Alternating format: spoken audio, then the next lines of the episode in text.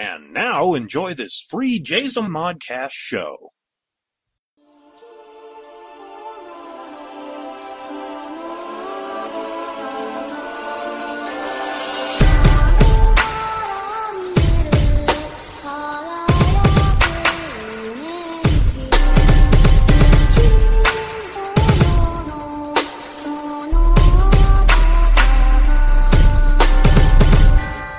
Welcome to the season finale of My Public Life as an American Nerd. I am your host, David K. Montoya. Before we get started, I want to apologize for missing last week. A lot of people probably don't know, but other than working on the podcast network, which consists of the this podcast, My Public Life as an American Nerd, we also have the World of Myth Bits, Shooting Straight, and Flashback Friday. So it's it, it takes a lot of time doing all those, you know. And also I run the World of Myth magazine, which is an online literary magazine. And my managing editor, Mike Lutz, finished his run. It was a year run on the magazine last month. So I am going, well, I'm actually in the process of doing issue number 68 by myself. So I'm I'm headhunting, getting all the talent as well as doing the editing. Plus, we had two books that have come out. Uh, the first book is Stephanie Barty's Eternally Bound, which is a great book. Um, and I think male and female both will enjoy this book because I enjoyed it. Uh, my brother, who edited it, enjoyed it.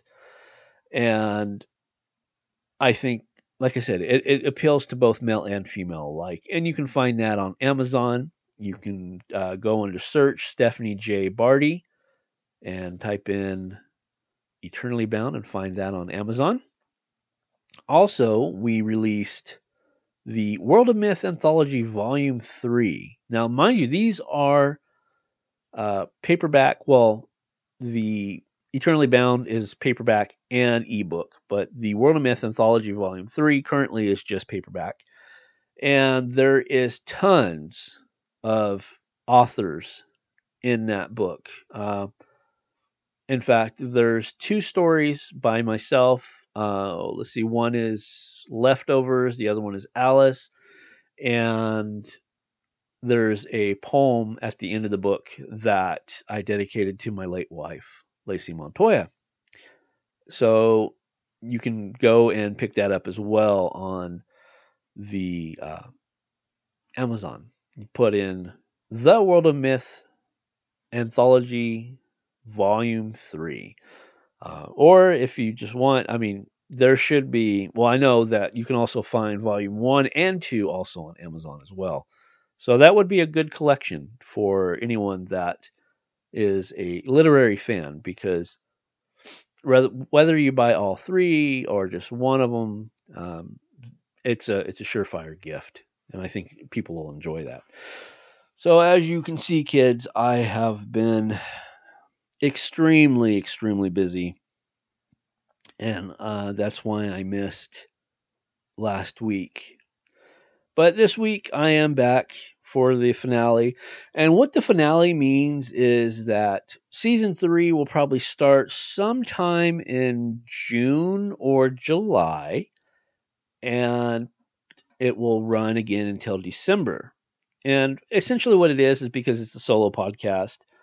Um, I, I do that way so I don't get burn, burned out. And, you know, I, I try to find things that we all like, but there's some things that I find that just really frustrates me. Uh, you know, I've been a comic book fan for 31 years. And, you know, a lot of things in the industry has changed. And it doesn't really set well with me, but because this is the show, and we have new listeners and new comic fans, I, I try to present it as fresh material, exciting material. But in reality, there's things that we cover that just really frustrate me. And doing it this way uh, doesn't fall the same as like my last single solo show, which was Who's the Boss. Uh, I got up to like 40 episodes in that. That was it, 41, and I just burned out. So doing it this way, I, I feel like it won't. We won't burn out, and we'll have you know enough. I mean, because there's just so much going on in the comic world that we'll be all well. I'll be able to jump right back into it because there's so much going on. So let's go ahead and pull up our first article. Got to figure out which one we're doing here. And we'll go with it. Uh, speaking of, you know, because this is the farewell show for the year 2018, and we'll be back 2019. Another farewell that caught my eye as I was looking through the news articles to try to find content for this week was um, David Mazouz, um, who played Bruce Wayne in the Gotham series. Uh, it says he bids farewell to Gotham after wrapping season five.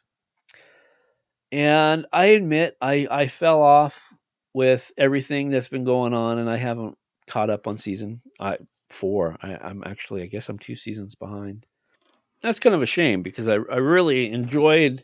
I know that Gotham got a lot of crap by people, but I, I personally enjoyed it. I mean, I know there at the end it was getting kind of weird, but I just looked at it as an Elseverse, you know, kind of thing. Uh, anyway, it says goodbyes are always difficult, especially when you're bidding farewell to something so essential to your growing up Everyone in the Gotham cast has been open about their emotions as filming on the final season of the series has come to an end. However, it is different for young star David Moez. Moz, Maz, Mozes, M A Z O U Z. I'm sorry if I'm slaughtering your name. I don't know how to pronounce it. Mozaz, who placed the show's central character, Bruce Wayne. It says, when Gotham first aired its series premiere of 19 or 19, wow. Tell you where my brain's at. 2014, David was just 13 years old. Now, after wrapping production on the show's final season, the actor is just months away from turning 18.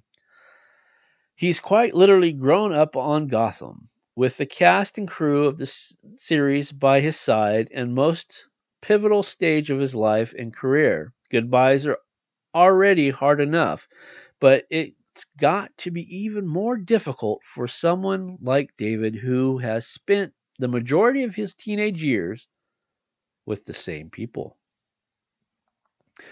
On Monday night, David finally said goodbye as he left Gotham for the final time. The actor posted a picture on his Instagram of a fogged up window as he drove away. He wrote the word Gotham with his finger in the window, along with the sample or a simple caption, "Goodbye." And yeah, that's that's kind of sad. I see the picture. Um, this farewell has been in the works since this summer when Fox announced that Gotham's fifth season would be its last. Knowing that the end was in sight, David spent the final season trying to live in the moment and enjoying all the time he left he had left playing Bruce Wayne.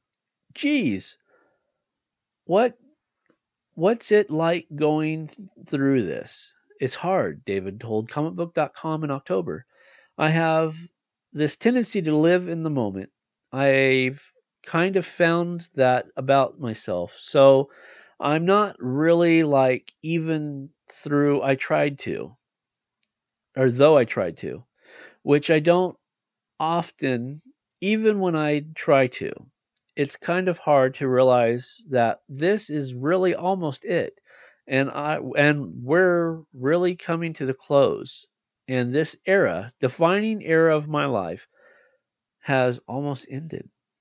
You know, we just had our very last scene with in Wayne Manor yesterday with Sean Pertwee, which is just weird to think about because I had so many. I mean, probably spent weeks in there. It's so hard and it's very nostalgic. But again, I don't know. I'm saying that I feel like that's just the answer I'm supposed to give. But really, I'm just kind of living in the moment, living day by day. And I don't think it's really going to hit me until it's actually over, if that makes any sense. Yeah, it does. It makes sense. It says Gotham's fifth season, fifth and final season, will premiere on Fox on Thursday, January 3rd, 2019. All right. Well, I will try to catch up on season four so I can indulge in season five. I, I think uh, I think that's a good way. I, am actually I'm kind of sad about that because it was one of the favorite things that I've watched. I, I mean I've I've always enjoyed Batman, and and over the last couple uh, more than couple it's it's been a while for since I've gotten into like the the the new 52 is where it all re kind of rebooted for me. Speaking of Batman, um, it says here DC debuts Detective Comics 1000 variants by Miller, Lee, Capullo, and more. And I have the Action Comic 1000. I went out and bought it, so I'm gonna have to go buy the DC Comic 1000. Uh, I don't know. That's I don't know. I'll have to figure out what I mean, unless it's all because I'm looking at this and I see this picture. I see Frank Miller's work. Definitely see Frank Miller's work. I see Jim Lee's work. So I don't know if it's a, a mashup of all these guys together for one cover. Interesting. We'll see what it says. It says Detective Comics reached its 1000 issue in March 2019, and DC is pulling out all the stops to celebrate Batman's latest landmark. Today, the publisher debuted Jim Lee's wraparound cover for the issue, along with a series of variant covers that track Dark, Dark Knight's history over the past nine decades. Each of the variants covers are a decade specific era, showcasing how much Batman has changed. The variants trip through time start with Steve Rude's cover making Batman's 1930 era with a subsequent cover summarizing each decade following. Tim Bruce's homage to Jerry Robinson's Detective 69 to celebrate the 1940s, Mike Cho's covers of the 1950s. Jim Stenko, Stranko, sorry, covered 1960s.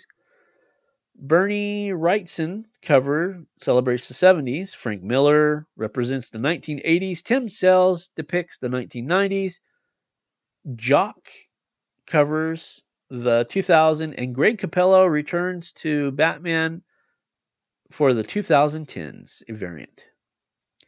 Batman is one of the most enduring characters in popular culture, and his debut in Detective Comics represents a pivotal moment in comic and pioneered a new type of superhero that would appeal to every generation.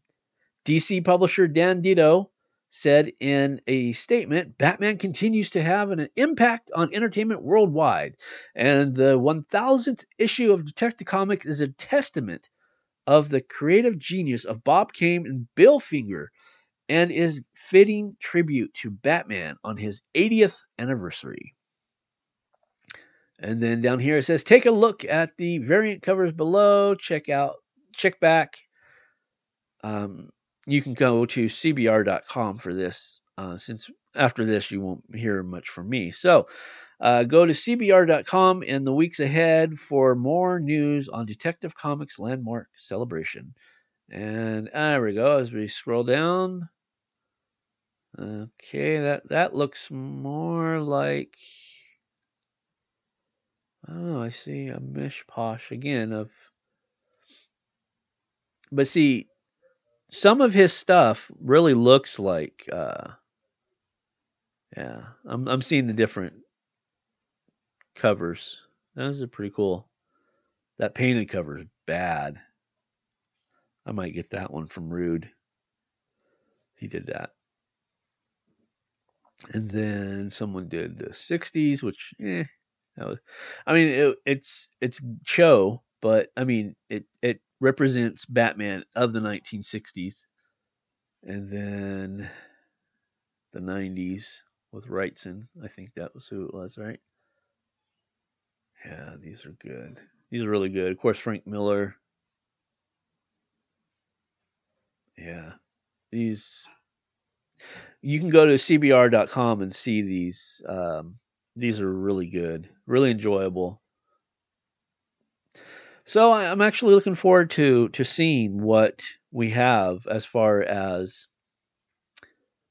the the storyline for Detective Comics 1000. I'm kind of curious to see because it just talks about the the covers, but it doesn't really say anything about the story. And of course, Greg Capullo, uh, he just he's one of my favorite artists. He uh, I know a, a, good friend of mine, Mario Martinez. He's he enjoys that's his favorite artist is is Greg Capullo. Uh, I actually followed Greg when he was doing um, X Force in the 1990s. That's where I first found his work. And then, of course, he went off to go do the span. The span. Good lord, I'm just like not talking well today, am I? Um, he went off to do Spawn, and yeah. So I'm again. I'm looking at this cover. I see Batman. This is uh this is Jim Lee's Batman. He's got Joker in a headlock. He's got his boomerang attached to a cable wrapped around the scarecrow. Bane's knocked out on the ground. And Robin, who is Damian Wayne, is on top of him.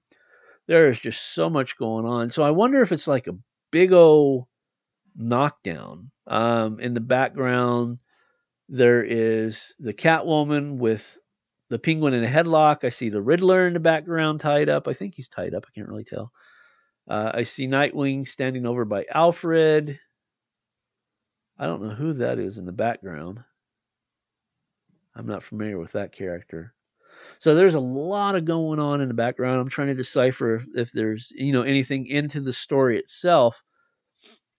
And I, I think I think that it is. Uh, then uh, I just realized as I scroll down a little bit more, there's Two Face, and he's hanging over one of the screens, the monitors in the Batcave. Oh, they're all inside the Batcave, by the way. And I don't know. It looks like there's going to be some type of melee inside the Batcave. That's what I'm getting out of this cover specifically. Is that there's something that's going to happen here. Okay, what else do we got here? Let's see. Let's go go ahead and move on. I apologize. People are, are inconsiderate as I'm recording and they're making lots of noise. So I, I do apologize for that if anybody's actually listening to this. Um, let's see. Let's go ahead and move on here. We're going to do a little bit of uh, wrestling news.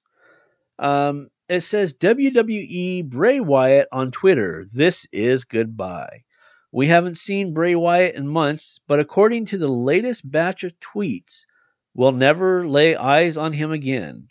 Wyatt is no stranger to the cryptic social media posts, but this tweet at least makes an effort to appear sin- uh, sincere. Maybe Wyatt is ending the non wrestling character or maybe he's setting up for the birth of a new WWE character, the Eater of Worlds. We simply do not know.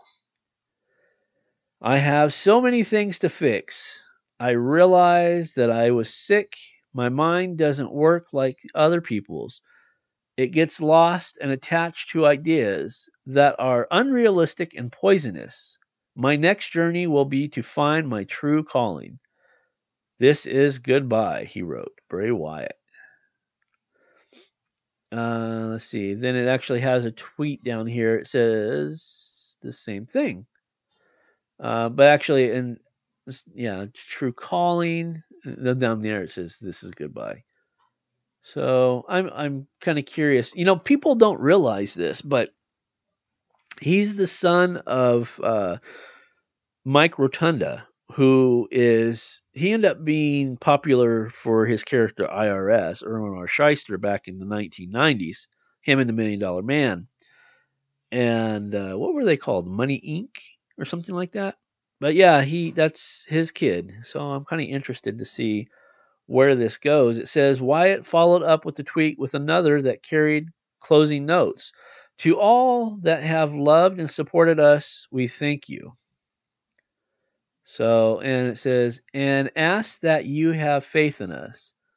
I was put on this earth to fix it, to change it, and I will not die unless this is so. Goodbye, my brothers and sisters. The journey is far from over tweeted Wyatt. Uh, I don't know. That sounds like he's going to revamp his character, maybe. It says, So, how do we unpack this? Well, it may not even be worth trying. Wyatt seems to enjoy posting Twitter puzzles like this as he used odd messages to stir up the WWE universe on several occasions. Wyatt hasn't appeared on WWE television since the summer, before his lengthy hiatus. He was teaming with Matt Hardy in one of the WWE's most memorable pairings in recent years. However, the aging Hardy needed to step aside to heal up, and Wyatt has been floating in non existence ever since. Uh, he did wrestle uh, Baron Corbin during a surprise appearance at Starcade, on November 25th. Now, as a wrestling fan, I see an inconsistency and something that's just not correct. So let me go ahead and fix that. Matt Hardy is finished wrestling. He's not coming back. In fact, you know, because it says for him to heal up, he because I guess he he did so many of the um the extreme hardcore stuff, you know, jumping off ladders and all this weird crap that they did back in the, the early part of 2000, his spine, I guess, is starting to fuse together from the pressure or something like that. Um, even though I, I have a degree in math and science, it, to me, it doesn't make really much sense. That that sounds more like something congenital, but you know, I don't know. But um, let's see. I don't know. It's just, but it's it's incorrect. Um, he's not coming back to heal up after he heals up. That's just something that he's not coming back from. So, you know, there you go. It, it's uh, I don't know. As a wrestling fan, to me, this sounds more like uh, kind of a, a thing that he's doing to hype a new character or modified character. But I, I don't think he's ending his run as Bray Wyatt anytime soon. Um, we're not. I said that wrong. He might be back as a different character, but uh, for him himself, I don't think he's finished wrestling. That's what I was trying to say. Uh, what is his name? I'm trying to remember his real name. Um, because like uh, Barry Windham, I don't know if you guys remember him he was um, well back in the 80s mike rotunda and barry windham were tag team partners and i guess i think it was rotunda married uh, barry windham's sister i believe? And um, that's where okay. Anyway it his name is his actually his name is windham uh, for that reason you know from the windham family. Windham lawrence rotunda. That is bray wyatt's real name. I actually took a minute to look it up. And he was born in 1987 so he's only 31 he's a young guy but he looks a lot older than what um, yeah, he's only 31. That's he's actually yeah, he's pretty young. There you got it. Okay, let's see. What else do we have in this fun filled final Oh, see, I was like on the, but I can't think of. uh I should have said finale instead of final to keep it going. Fun filled finale. There you go. Okay, let's see. Where do I want to jump next? Da da da da da. Uh, all right. How about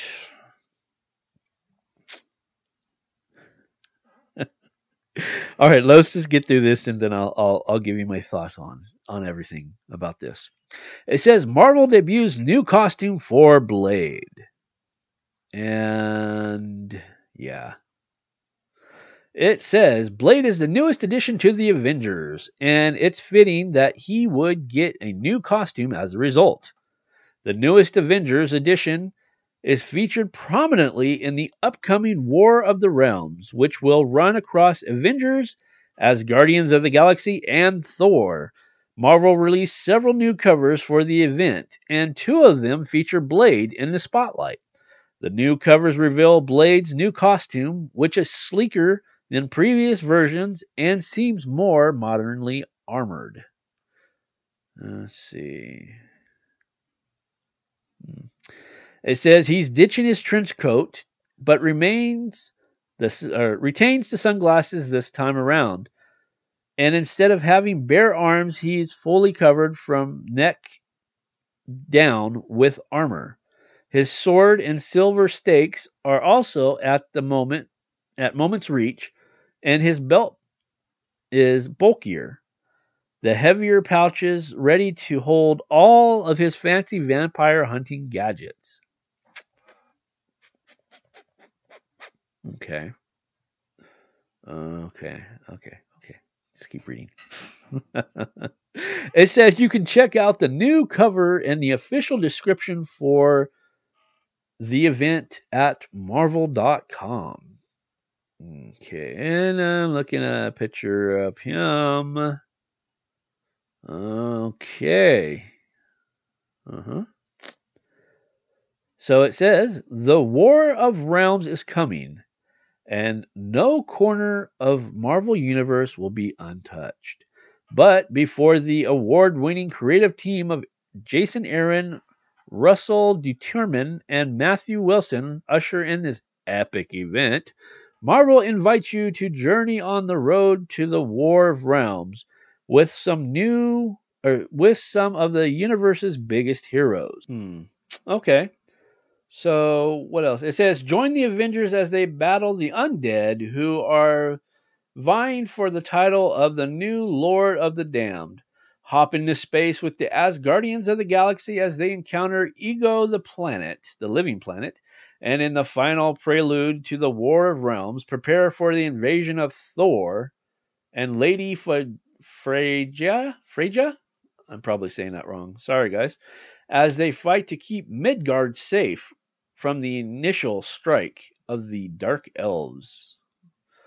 Okay. Interesting. It says War of Realms will kick off across three books, and more information can be found. Uh, let's see. Avengers 16, written by Jason Aaron, cover and art by David Marquez, and 17, Avengers 17 is written by Jason Aaron as well. Same people, David Marquez. As Guardian of the Galaxy number 7, written by Cullen Bunn, Mato Bafengi, and cover by Jamal Campbell. Thor number 11, written by Jason Aaron. Lee Garbett for art, cover done by Mike del Mundo. So, what do you think of Blade's new getup? Okay.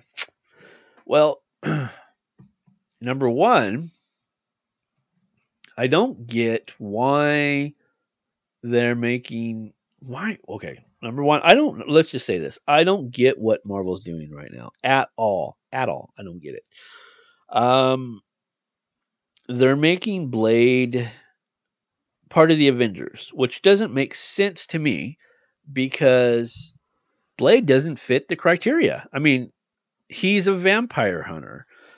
He, I mean, eh, I'm trying to remember because of the Night Stalkers. I remember the Night Stalkers back in the 80s or 90s.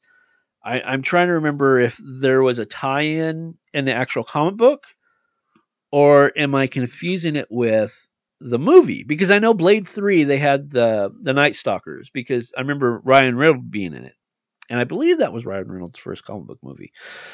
But I don't know. I just don't feel like the character that okay, number one, the whole dark elf vampires in the Avengers does not make sense to me. It does not make sense. Um, because that's very fantasy based. Avengers is action adventure. So it just doesn't make sense to me.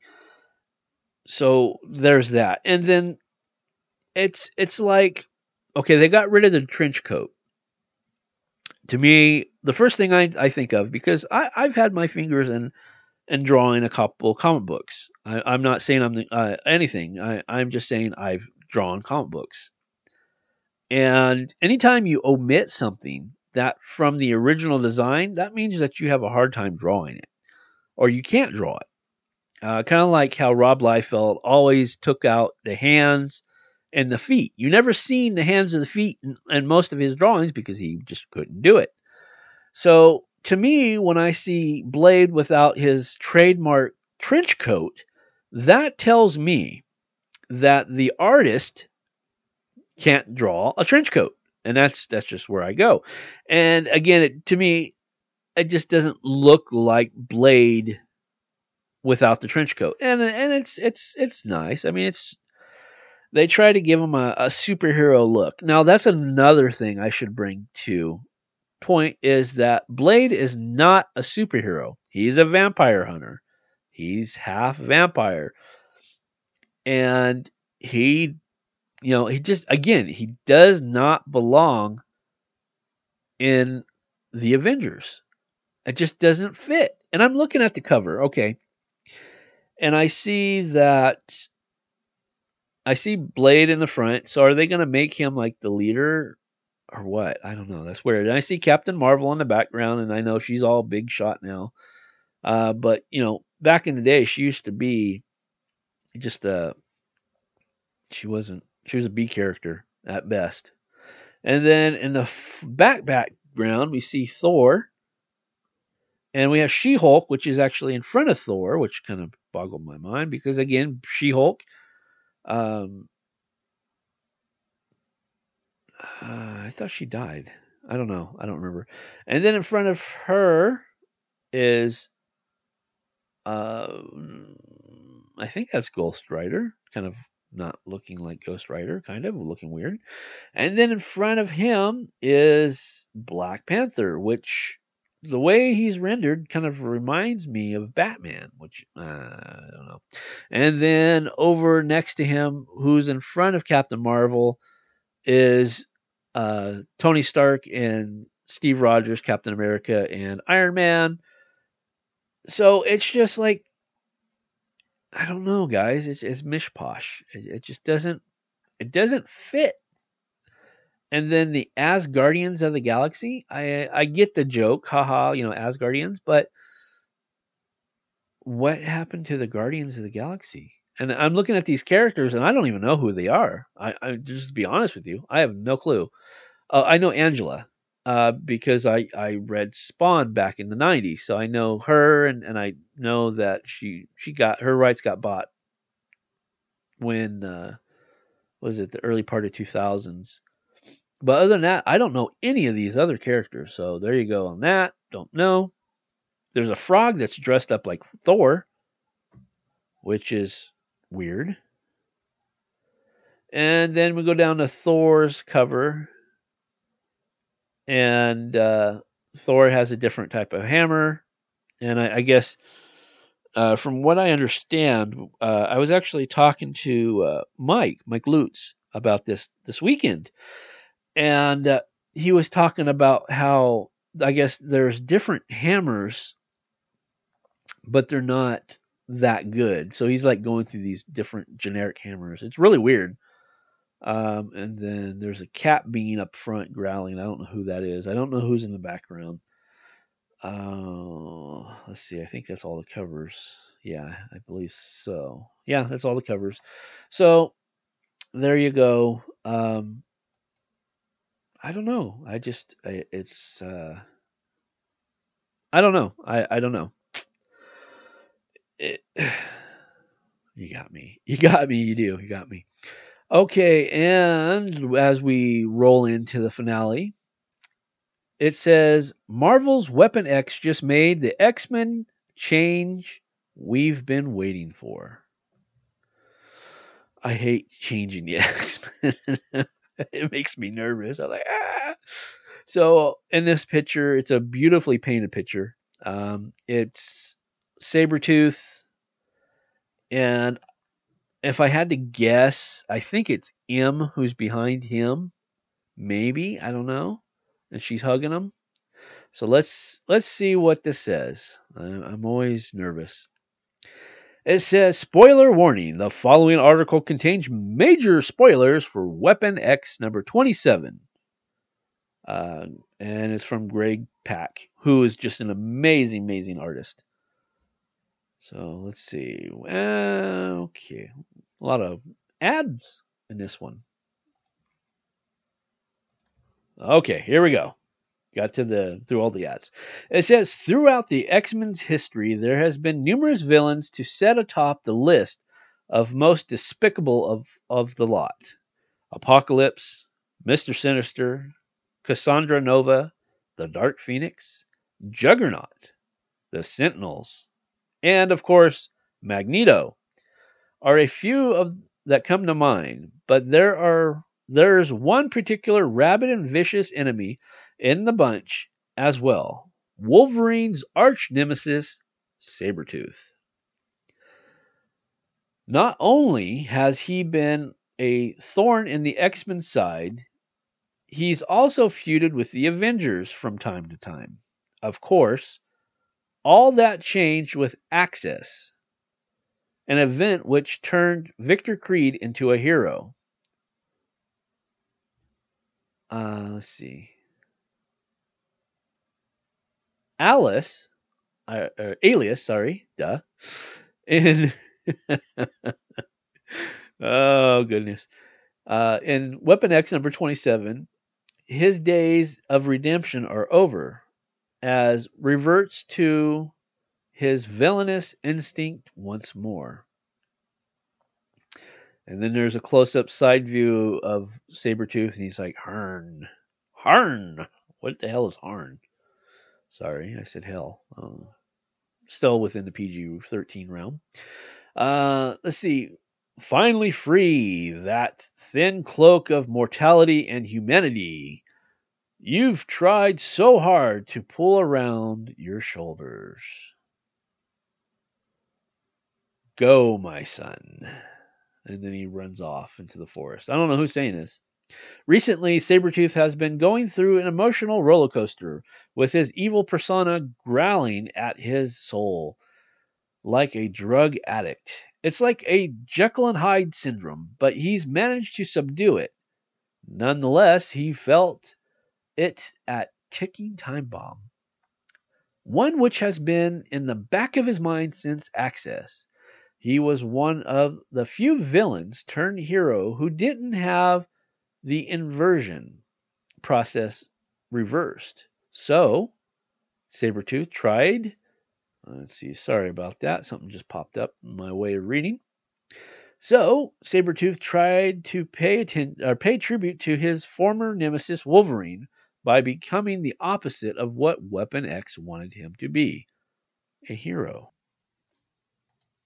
And he joined the Avengers Unity Division, partnered with Old Man Logan to shut down Weapon H Project, and teamed up in this book with Domino, Deadpool, Mystique, Monet. Oh, I was right, it was him. Deathstrike and Omega Red in order to protect mutant kind from those who want to want them dead. Now it's a mission with the latter group known as Weapon X Force that proves to be Sabretooth's downfall. Interesting. You know, I, I really liked it was it um it's been about 10 years now the the incarnation, the last incarnation of X Force when they had the black and gray costume. Oh, I I really dug that.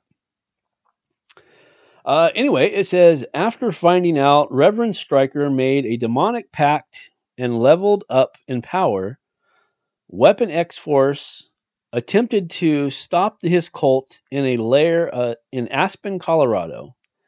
Stryker's being aided by the powerful mystic Mentello. Mentello. Men, Mentolo. It's mental and L-O. Mentolo. And even after the squad kills Stryker's physical form, his followers find a way to resurrect him. They sacrifice themselves in a blood ritual. After a while, Sabretooth's posse enters hell thanks to the demon Azel, Azazel, sorry, so they can kill Stryker's soul there and stop the revival. You can't kill a soul. That, yeah, that, that, yeah. All right. Sadly, Victor finds his son Graydon in hell and wants to save him too. His instinct, he or he, inst, yeah, his instincts, the team, to head back to the real world to stop the ritual while he tries to bring Graydon out. In the end, though, Sabretooth is forced to leave his son behind. He does so, but Mentallo uses his full range of psychic power to unleash the real Sabretooth.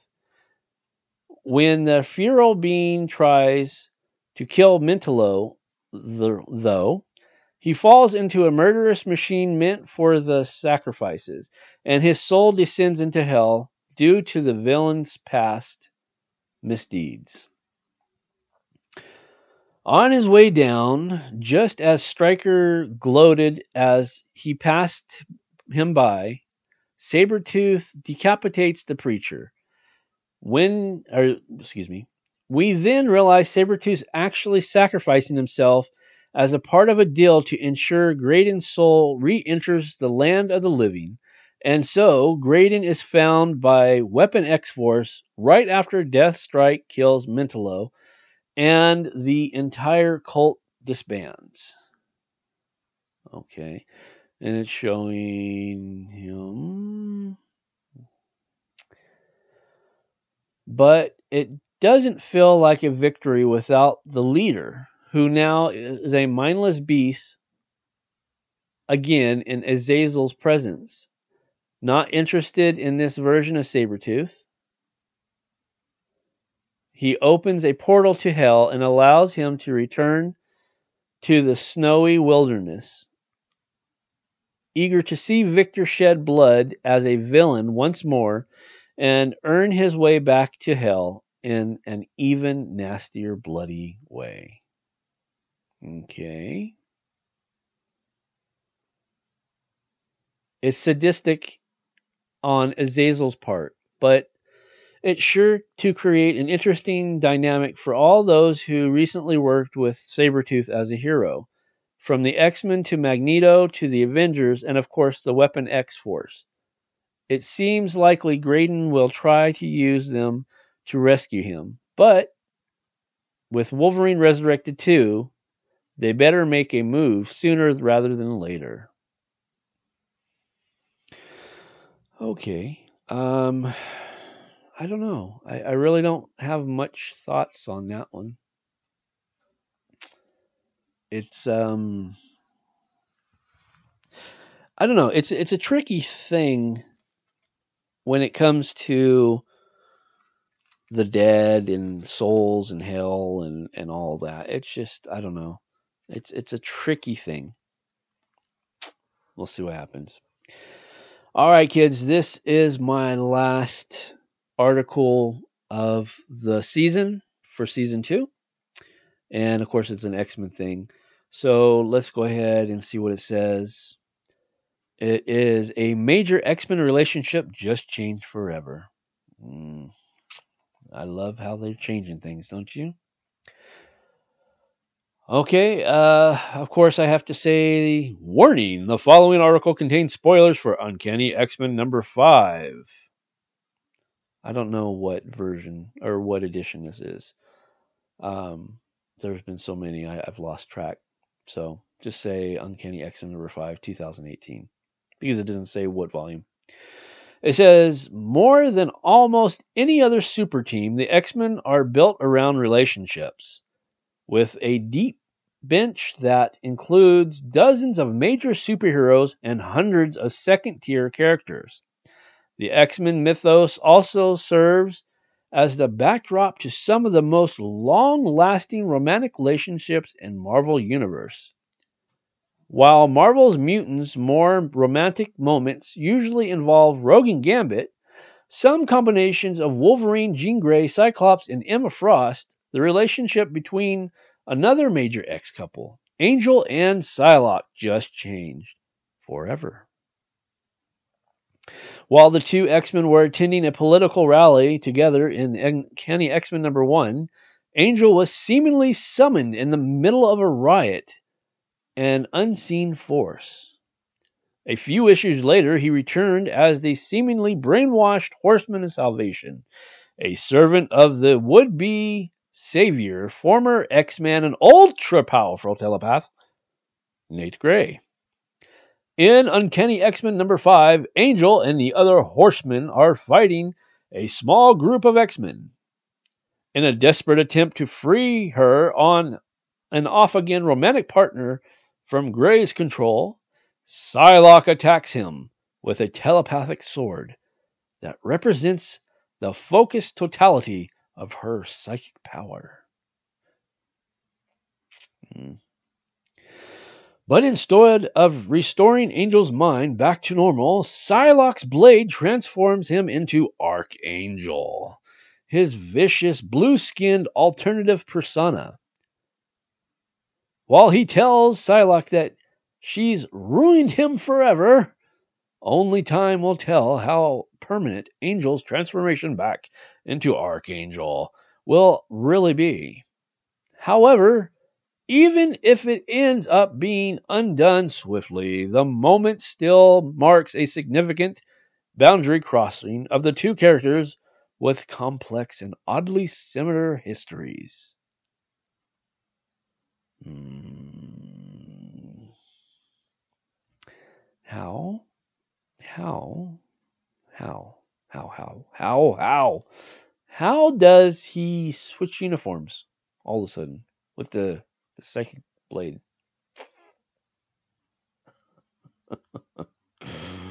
uh, yeah. Good God.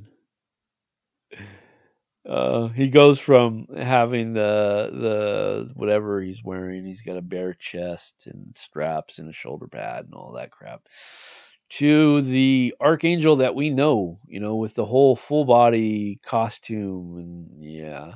How? How did that happen?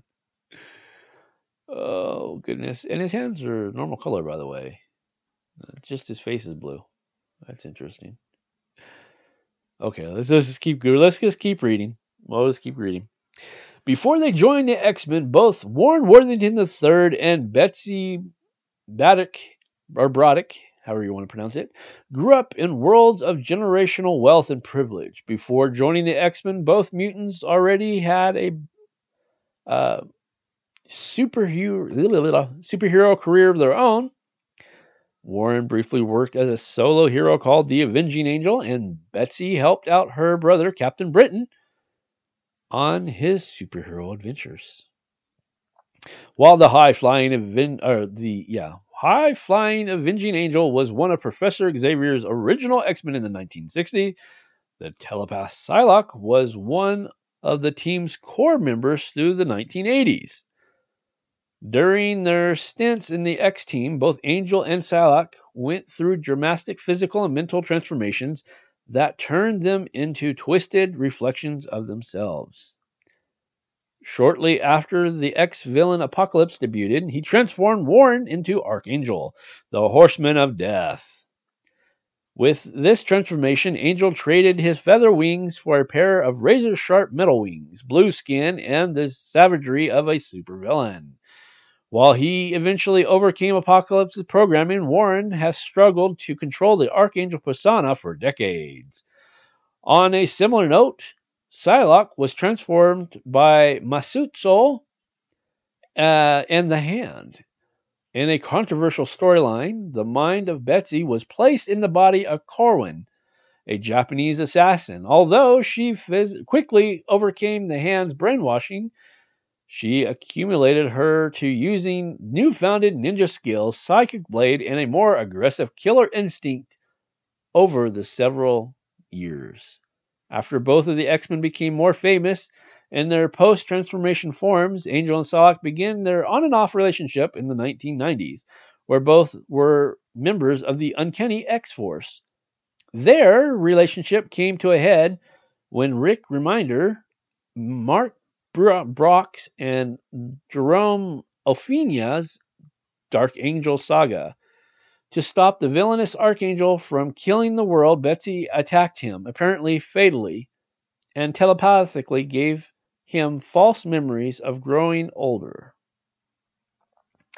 While Warren survived Psylocke's attack, he left the temporary amnesia and struggled to control his Archangel persona after that. Earlier this year, the recently revived Professor X gave Warren complete control over his Archangel persona. Not long after that, Psylocke transformed her mind into a new version of the original body, too. Although both X Men were in place of relative stability for the first time in years, a, any chance of reconciliation were shattered when Archangel, or Angel, fell under Nate Gray's power. In an effort to restore the man she once loved, Psylocke unwittingly unleashed Archangel. In doing that, Betsy may have very well shattered the peace that Warren had been seeking out for most of his adult life, and she'll have to live with the consequences of that potentially unforgivable action. While it's not clear how long Archangel will stick around or how Betsy will respond to this present and harsh claim, they both continue to appear in Uncanny X Men, which will be released weekly by Marvel. All right, kids. I I don't know. I I I don't know. I just I I grew up with the X Men. I love the X Men, and I just don't feel like it's my X Men anymore. I mean, I guess that's why I haven't bought an X Men in what was it 2016 2015 2016 i bought was my last time i bought an x-men. And uh, i just I, I don't know guys. I don't know. It just doesn't feel right anymore. That's a shame because i really really loved that story. I loved the brand. I loved the characters. But it seems like everything has changed. And I don't know about this anymore. It's um I don't know if it's just because I've gotten older and I don't see things in the same light or what, but it's it's all changed. Everything. All right, gang. Thank you for coming in for this last what uh 17 weeks, 18 weeks and listening to me talk about nerds and comics and movies and toys and cartoons and everything that I could find that I thought would be interesting. So hopefully I will be back next year with season three. Um, hopefully I'll be recharged and ready to go at it again after this little hiatus. Well, it's not a little hiatus; it's it's a six month hiatus. So we'll see what happens. Um, you can always come follow me at theworldofmyth.com. I I do write a monthly um, serial called Through the Eyes of Madness. It's a murder mystery. Plus, I put intermittent different stories, whether it be sci-fi or humor or, or fantasy or horror. Um, and come check it out. And uh, we'll see if I come back next time or next next season. Uh, I don't know. We'll see what happens. Okay, kids. All right, for this season of my public life as an American nerd, I am your host, David K. Montoya, and I finally bid you adieu.